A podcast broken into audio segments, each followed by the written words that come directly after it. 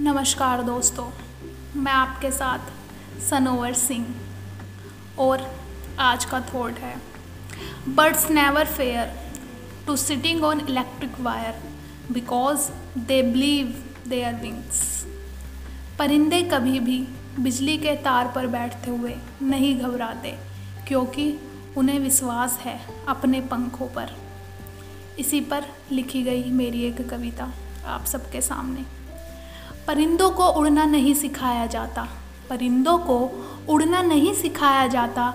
वे तो खुद ही उड़ान भरा करते हैं। मन में विश्वास लेकर खुले आसमान की तलाश करते हैं।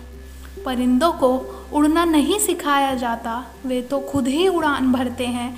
मन में विश्वास लेकर खुले आसमान की तलाश करते हैं। तू भी एक परिंदा है। तू भी एक परिंदा है।